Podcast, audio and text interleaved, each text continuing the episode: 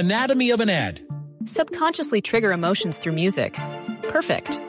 Define an opportunity. Imagine talking to millions of people across the U.S. like I am now. Identify a problem. Creating an audio ad is time-consuming. Offer a solution. Utilize cutting-edge AI.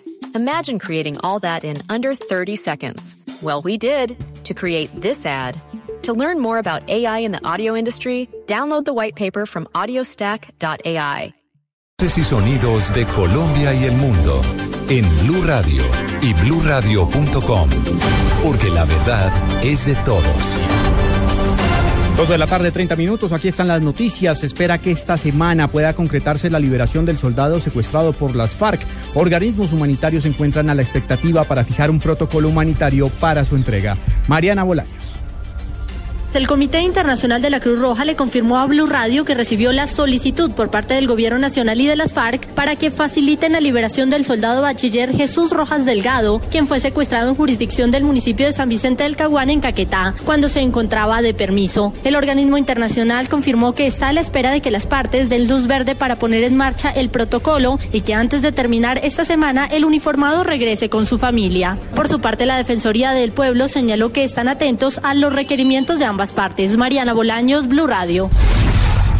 El ejército fue condenado por la muerte de 2 soldados durante una balacera en un campo de fútbol en el departamento de Huila, hecho que sucedió hace 5 años. Edgar Donoso.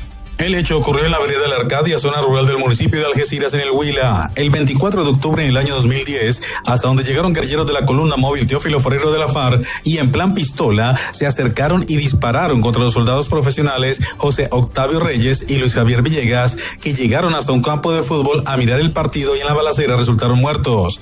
En el hecho, resultaron heridos y con secuelas de por vida los jóvenes de 27 y 24 años en aquel entonces, Alexander y Elber Cuellar. Según el fallo emanado por el Tribunal Administrativo del Huila, el ejército omitió los protocolos de seguridad en una zona de fuerte influencia guerrillera, por lo cual el ejército, en cabeza del batallón Tenerife, deberán pagar la suma de 399 millones de pesos por los daños causados a los jóvenes que resultaron heridos en esa ocasión. En Neiva, Edgar Donoso, Blu Radio. Desde el Congreso de la República piden al gobierno Santos una revisión estructural de los ingresos y gastos de la nación. María Camila Correa.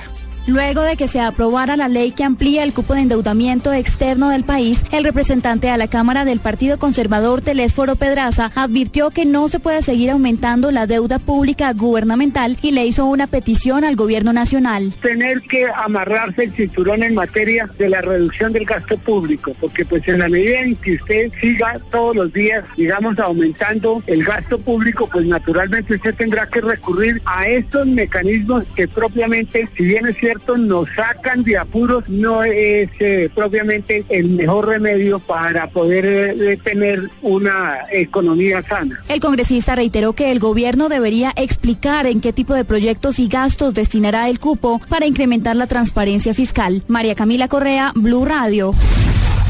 El sector privado hace recomendaciones para que la celebración de la Noche de las Velitas no termine en emergencias por la indebida manipulación de materiales inflamables. Julián Calderón.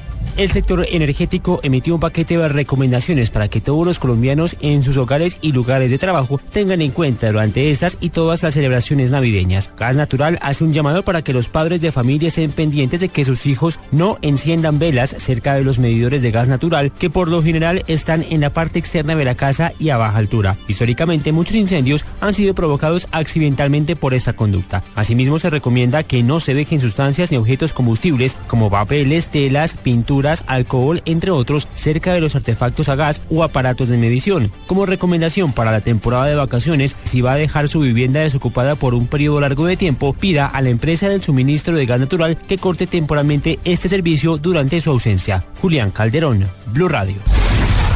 En información internacional, Estados Unidos considera que la victoria de la oposición en las elecciones legislativas de Venezuela demuestra un abrumador deseo de cambio. Desde Washington, Paola Ochoa. Hace unos pocos minutos se pronunció el secretario de Estado de los Estados Unidos, John Kerry, sobre las elecciones de ayer en Venezuela. Dijo Kerry que los electores venezolanos expresaron su abrumador deseo de un cambio en la dirección de su país. Además, en este comunicado, dice Kerry, esperamos que se restablezca el diálogo entre las dos partes, entre la oposición y el gobierno de Nicolás Maduro. Y dijo además que Estados Unidos está dispuesto a ayudar en ese diálogo junto con otros países de la comunidad internacional. Declaraciones, pues, del jefe de la diplomacia estadounidense. Desde Washington, Paola Ochoa, Blu Radio. Y ahora en Blu Radio, la información de Bogotá y la región. En noticias del centro del país, Transmilenio dispuso un plan especial para su funcionamiento en la noche de velitas y la temporada de Navidad. Carlos Albino.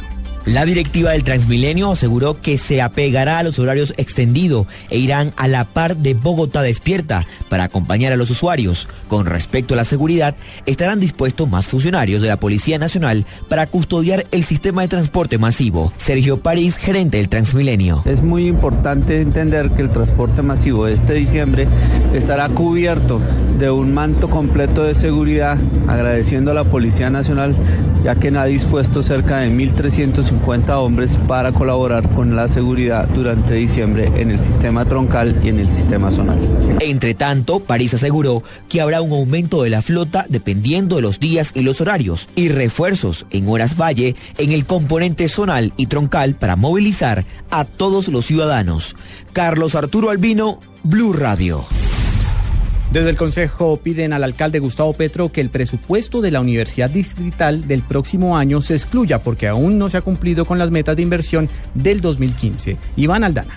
En una carta entregada al alcalde Gustavo Petro, el concejal Sanguino pide que no se le dé el presupuesto para el año 2016 porque en lo que va corrido del año se han entregado casi 2.500 millones de pesos y no se han visto avances en las obras de la Universidad Distrital. Que no le asigne recursos de inversión a la Universidad Distrital porque las directivas de la universidad han tenido un desempeño muy precario en la ejecución del presupuesto de este año. Solo han ejecutado el 14.7% del presupuesto.